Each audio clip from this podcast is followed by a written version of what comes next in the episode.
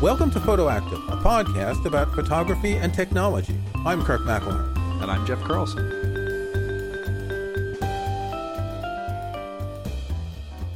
I think the word metadata is a funny word. It sounds funny. Funny? Funny in what kind of way? It's got three consonants. I forget that I studied linguistics and the, the, the, consonants that you make with your tongue against your teeth, the T and the D, forget what they're called. It's got three consonants and it's got three vowels. Okay. Metadata. And you could also say, I never met a data I didn't like. And that's a very old joke. well, and uh, we're both dads, so we get a pass for that, right? Exactly, exactly. But metadata is important. And, you know, it's one of these terms that's thrown around in many ways because when you hear about computer security, which is part of my day job, metadata is the things like your location and the phone number you called at the time, right? It's not the contents of the phone call, but it's where you were and when, which can track you and figure out a whole lot of information about you. When you take a photo with your iPhone, it records your location. And unless you're careful when you share your photos from the Photos app in the iPhone or the iPad or the Mac, that location goes to other people. And I don't know, here's a photo of me in my backyard having a party, but it's really in Costa Rica, right? So the FBI will know that I'm not in my backyard having a party, that kind of thing. um, yes, I, I didn't really expect this discussion to go directly to uh, security and evading the law, but okay, that's fine. well, here's a good story. John McAfee, who died last year, who was the founder of McAfee soft McAfee antivirus, one of the first commercial antiviruses. I don't know if he was wanted for murder or fraud or something like that, but his location was discovered via a photo that someone had shared. I believe he was in Bermuda. We'll find a link to put in the show notes to explain it, but it was the location information in a photo that allowed the authorities to find him. That's right. I'd forgotten all about that. Uh, yep. Okay, so so now that we've got everybody nice and paranoid, now, but again, with my security, my computer sure. security hat on, this is really important. Yeah, yeah, yeah, d- definitely. Now, I'm coming at this from the other direction, which is, you know, metadata about photos that help you find photos. And I've I've talked about this oh. for a long time. That's boring. well, see that's That's exactly it. That's exactly it. I like the bit where it helps you find people, like Jack Bauer in 24 zeroing in on the terrorist. you just have to enhance, enhance, enhance, and then you find yeah. you, you find what the terrorist is. But it's it's this funny thing where I've I've written about this extensively. My take control of your digital photos book uh, largely has a lot to do with uh, working with metadata and keywords and geolocation and all of these things that um, honestly, you're right. It, it puts people to sleep because nobody wants to do this. And I don't bother to change anything in my photos library. Although I want to tell you something. This morning I did. I was writing an article and I did a few screenshots on my iPhone. And when I write an article, I name the screenshots appropriately. So when I'm posting the article to the WordPress blog that I'm using, I can find which image is, is the right one. Sure. And I changed the names of the photos in the Photos app and I dragged them to the Finder and they just said IMG 7347. They didn't take the names that I changed. And I, because I was thinking of this episode today yeah. and oh, I'm going to be the metadata master and I'm going to change the names of photos and they don't show up when I export them. they do if you actually go to like file and then uh, export, e- yeah, export save originals as whatever. Um, because yeah, I, I do that all the time too because there are lots of screenshots that I need to put into a book, and it is a lot easier to do it in Photos. But here's a curious thing: Photos itself. I mean, I guess Apple is is very current with uh, very current with customer ideas in the sense that nobody wants to do this. Now, I can make lots of good arguments for why, yes, you do want to add metadata to your photos because it makes it easier to find later. And I'm sure we've all had this experience where you know you took a photo, you know that it was probably like maybe two years ago and you were at that party in Costa Rica, but you don't remember exactly when it was. And so you end up going through your library, scrolling and scrolling and scrolling and scrolling because there's no metadata to help you find that. Unless you have the location data. Then you look on the little map in places and you zero in on Costa Rica. Well, yes, if you took it with your iPhone, where that geolocation data was already baked into the file. If you're shooting with a regular camera that doesn't do that, well, then you have like another step that where you have to add that data. And, you know, I, I say this all the time. Like, I'm getting bored and tired even just talking about it, except that there comes a point down the line where you really, really, really need that photo, or you really wish you could find something quickly, and then you don't. And then you curse yourself for not actually doing the work ahead of time. But at the same time, maybe didn't really have to do it, which is kind of part of what we're talking about today because like like this is a problem. Do, do, you have to spend hours and days and weeks entering metadata on your photos to be able to find that one photo from Costa Rica in two years? No, but it feels like it. And that's the problem. Yeah.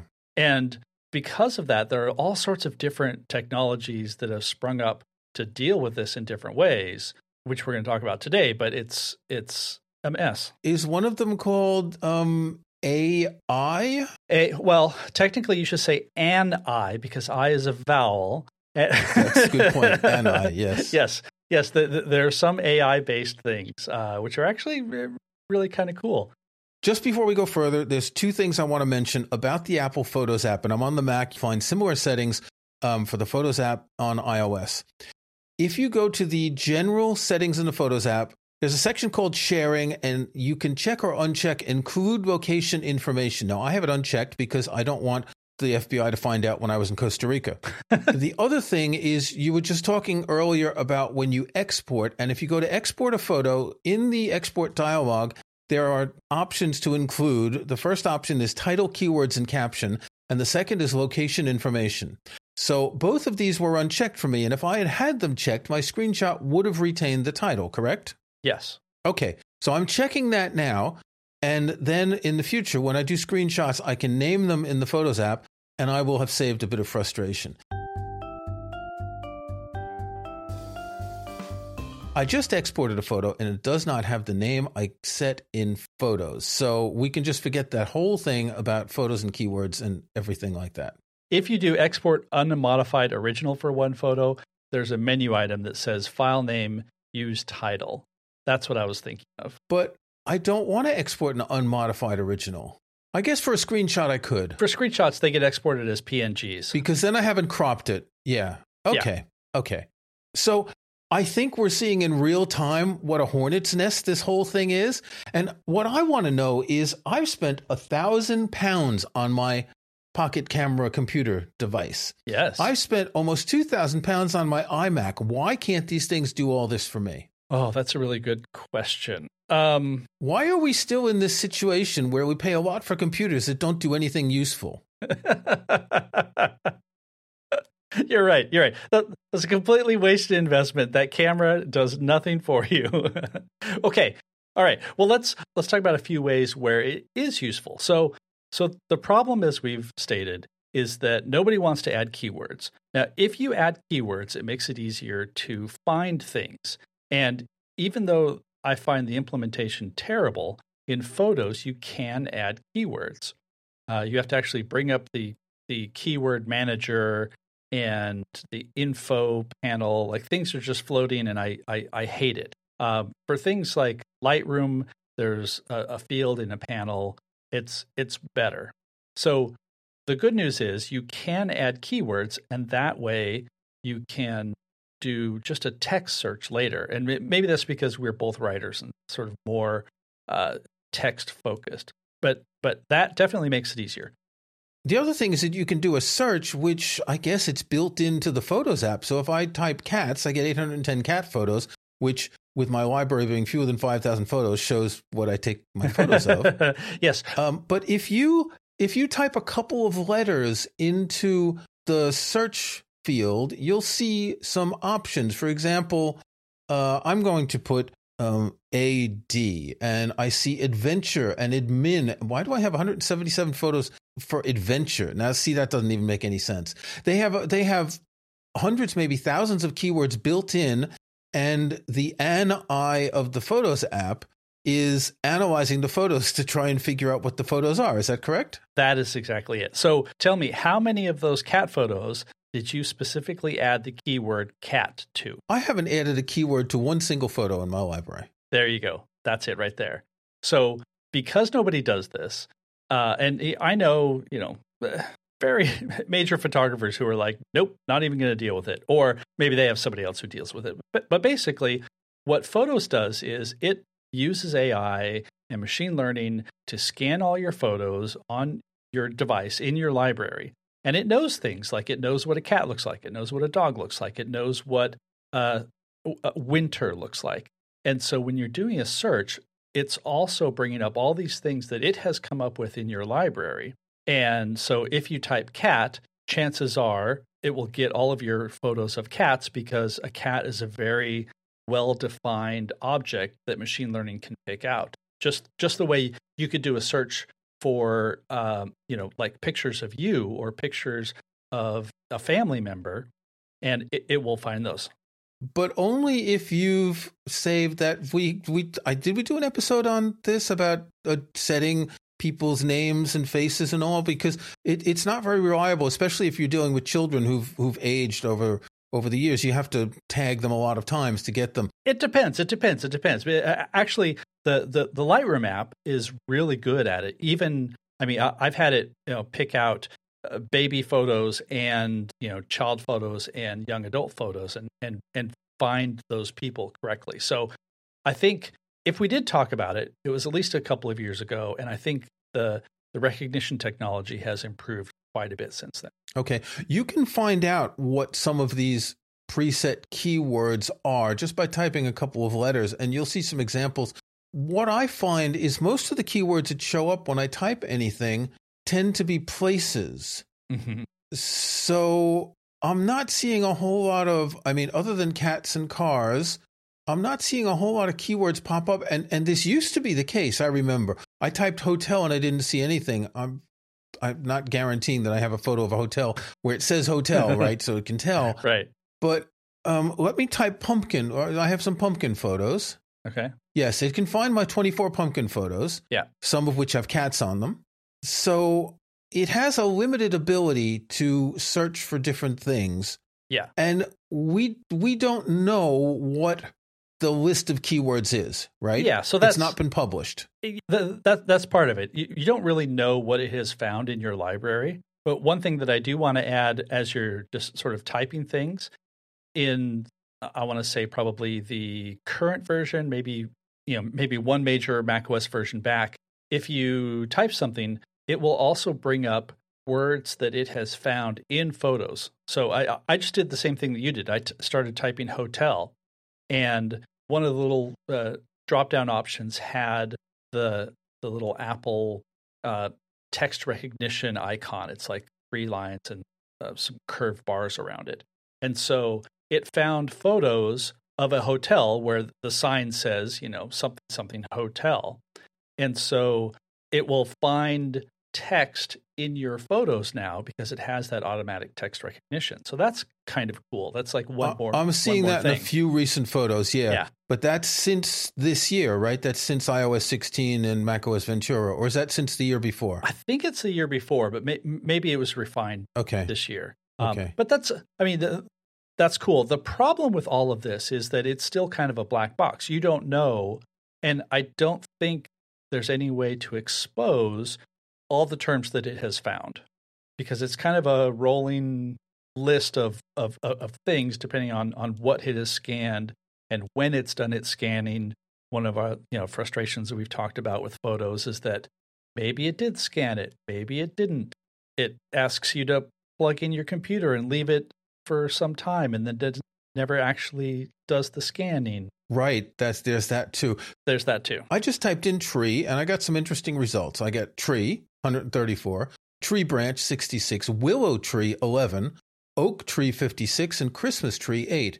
Now, we know that since the latest versions of the operating system, it can recognize different types of trees and flowers and, and birds and animals of different kinds. Mm-hmm. So that's interesting that it's able to do that. I'm not sure that all of these are oak trees. In fact, they're definitely not, but they're close enough. Yeah. In fact, no, they're not close enough. No, no, no. There's not. None of those are oak tree. There's there's one that's an oak tree, or two, but that's They're it. close enough in that there's a trunk and there are branches and leaves. yeah, no, that's not very good. Okay, but in, in any case, what about squirrel? Can it find squirrels? Because I have squirrel photos. Squirrel has two squirrel photos. There you go. I think an important part of this is oftentimes you're not looking for a real specific answer. You're using this technology to narrow it down. So if you need to find, uh, you know, bridges, it will just show you things that either are bridges or are like bridges, and then you use your visual scanning and pick out the one that you were looking for. So So I just type bridges and I get 16 photos, and most of them are bridges, but two of them are um, text documents that I photographed with the word bridge in them. ah, So that's interesting. Yep. That's interesting. Uh, in some one in one case, it's a bridge that doesn't even look like a bridge, but it's a bridge. Um, so that kind of works. So are you saying that we should spend the rest of our lives entering keywords in the Photos app or Lightroom or whichever it is in order to find that photo of Costa Rica? No, because what we're demonstrating is, well, all right, let me let me take a half step back. It's fallible. Yes, it would be great if you did that. And I acknowledge that very few people are going to do that. Some people some people uh, live for this. And also, let me just set this as a as a, a little side topic.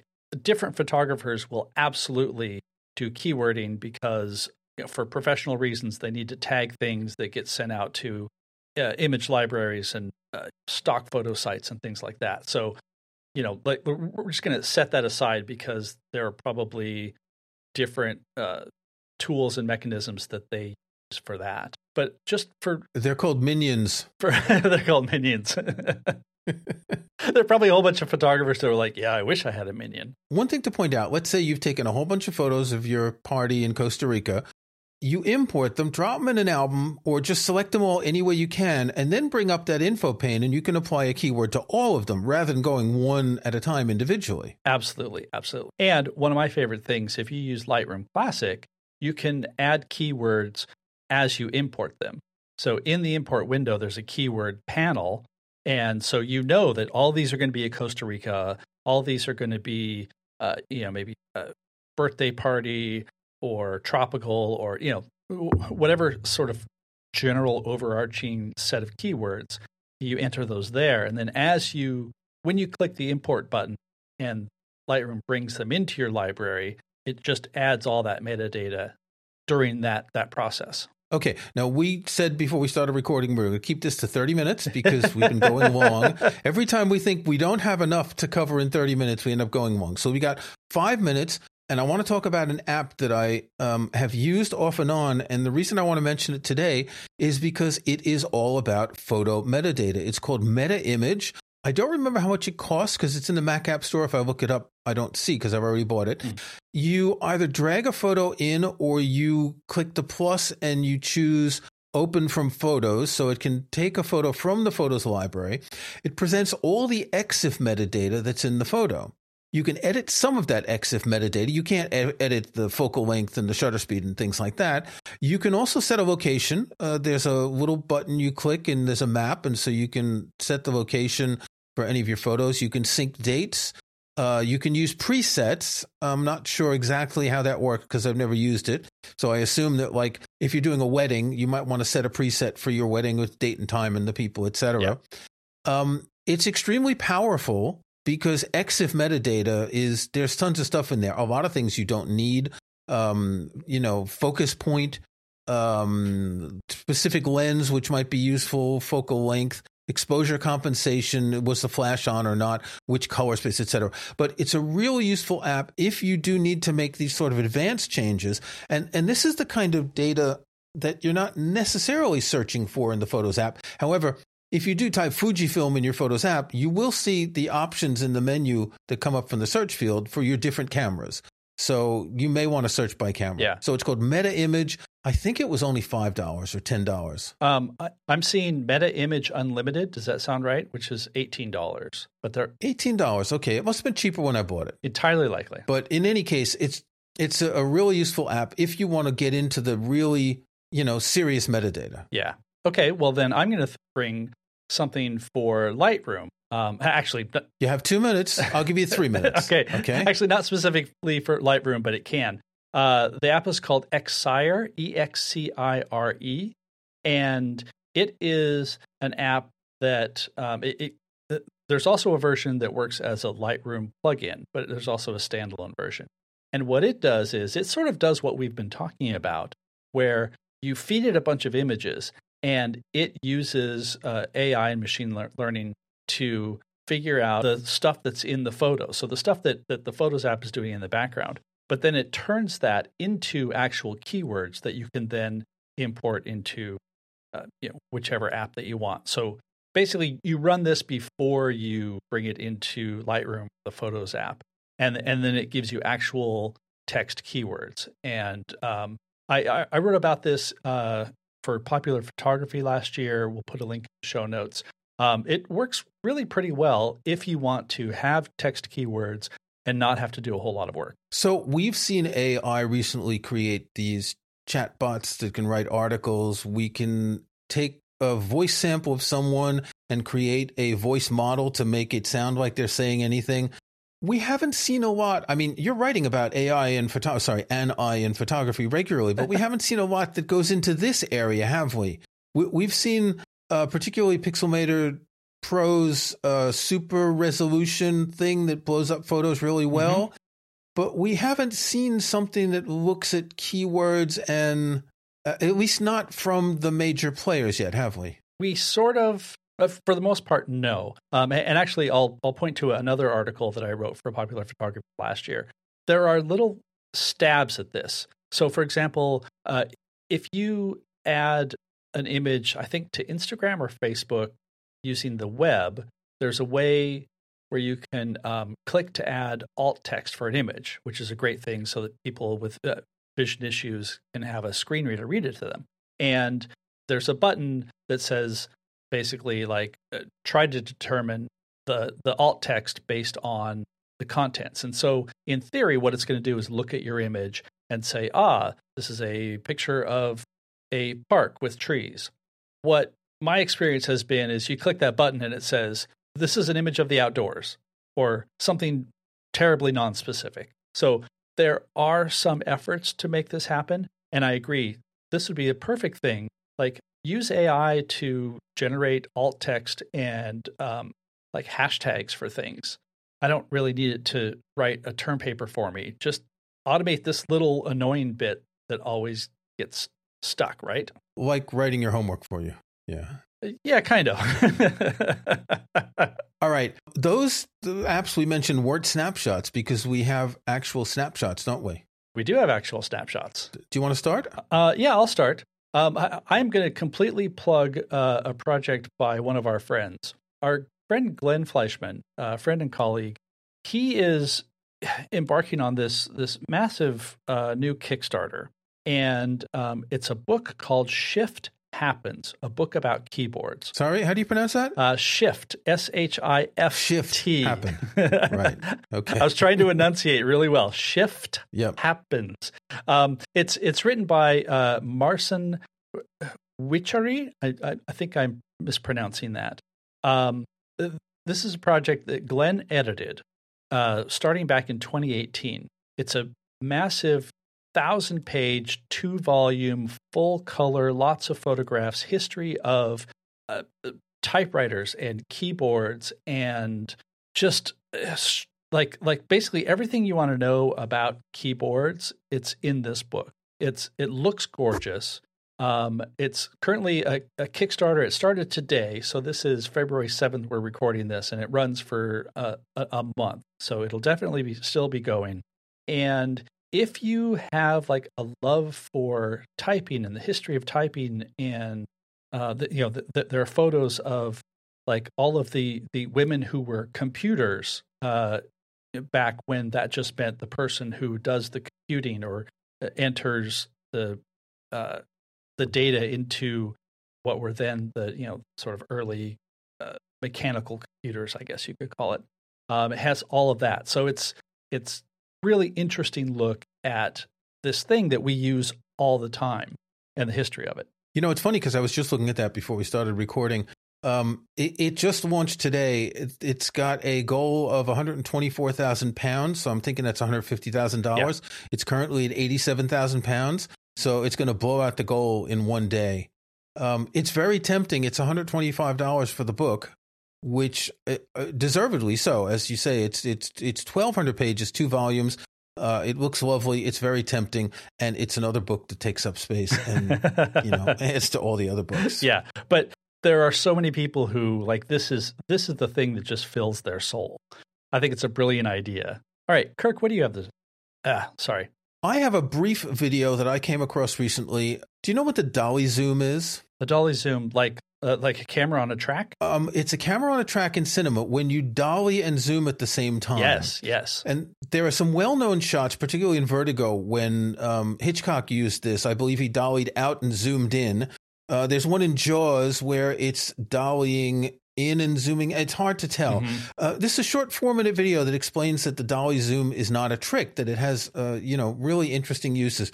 Uh, he points out Vertigo, um, Jaws, and there's a shot in Goodfellas when Robert De Niro and Ray Liotta are in a diner and the background out the window is changing because it's zooming in while it's dollying out. So what this shows is the lens compression. Now, before you all write in and say that lens compression doesn't exist, it's just the distance of the camera to the subject, et cetera, et cetera.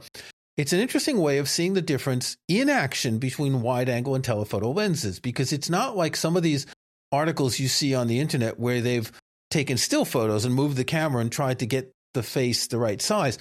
I can imagine this takes hours of calculation to do this for a movie and to shoot it correctly, right? Because you have to be zooming at exactly the same speed as you're dollying. So it's very, very delicate to do. But it's really useful when you think of the difference between wide angle and telephoto to see this sort of thing, to see the shift uh, really live. So I'm going to put that in the show notes.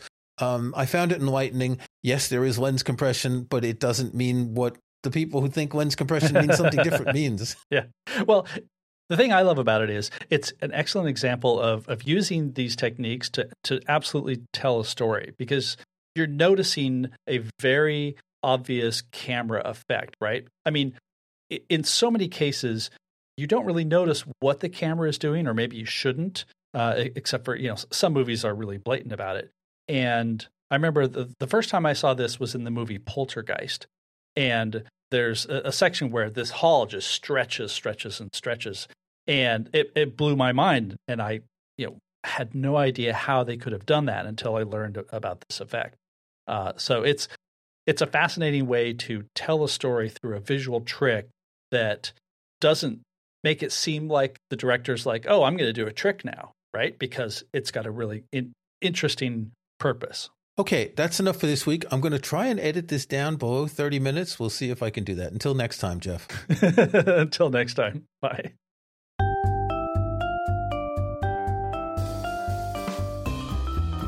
Thanks for listening to Photoactive. You can find show notes, including any photos we discuss in this episode, at photoactive.co. That's photoactive.co. We couldn't afford the M. You can join our Facebook group at facebook.com slash groups slash photoactivecast. That's photoactivecast in one word. You can subscribe to Photoactive in your favorite podcast app or on Apple Podcasts. See the links on our website. And think about leaving us a rating or review in iTunes or in your podcast.